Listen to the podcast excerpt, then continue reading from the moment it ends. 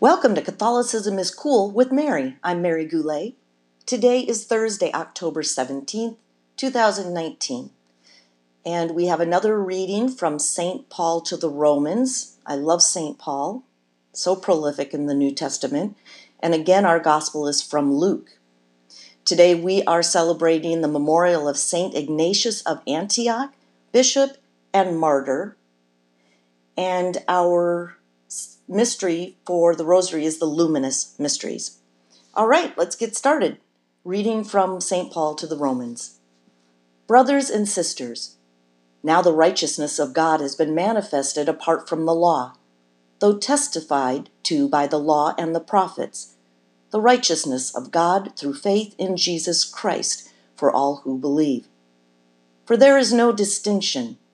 All have sinned and are deprived of the glory of God they are justified freely by his grace through the redemption in Christ Jesus, whom God set forth as an expiation through faith by his blood, to prove his righteousness because of the forgiveness of sins previously committed through the forbearance of God, to prove his righteousness in the present time, that he might be righteous and justify the one who has faith in Jesus. What occasion is there, then, for boasting? It is ruled out. On what principle? That of works. No, rather on the principle of faith.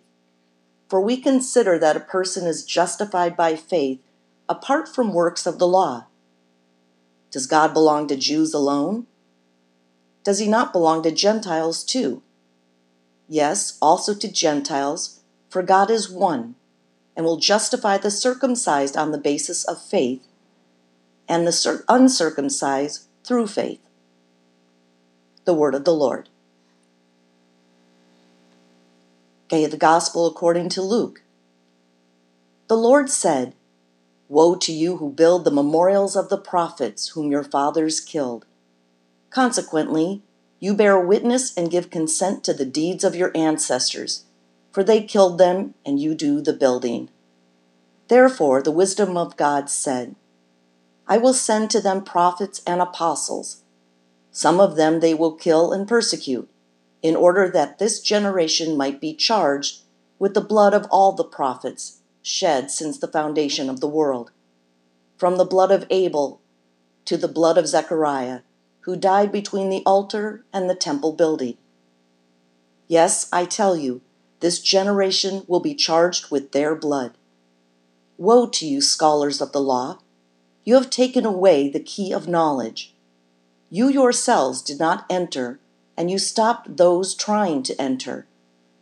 When Jesus left, the scribes and Pharisees began to act with hostility toward him and to interrogate him about many things, for they were plotting to catch him at something he might say.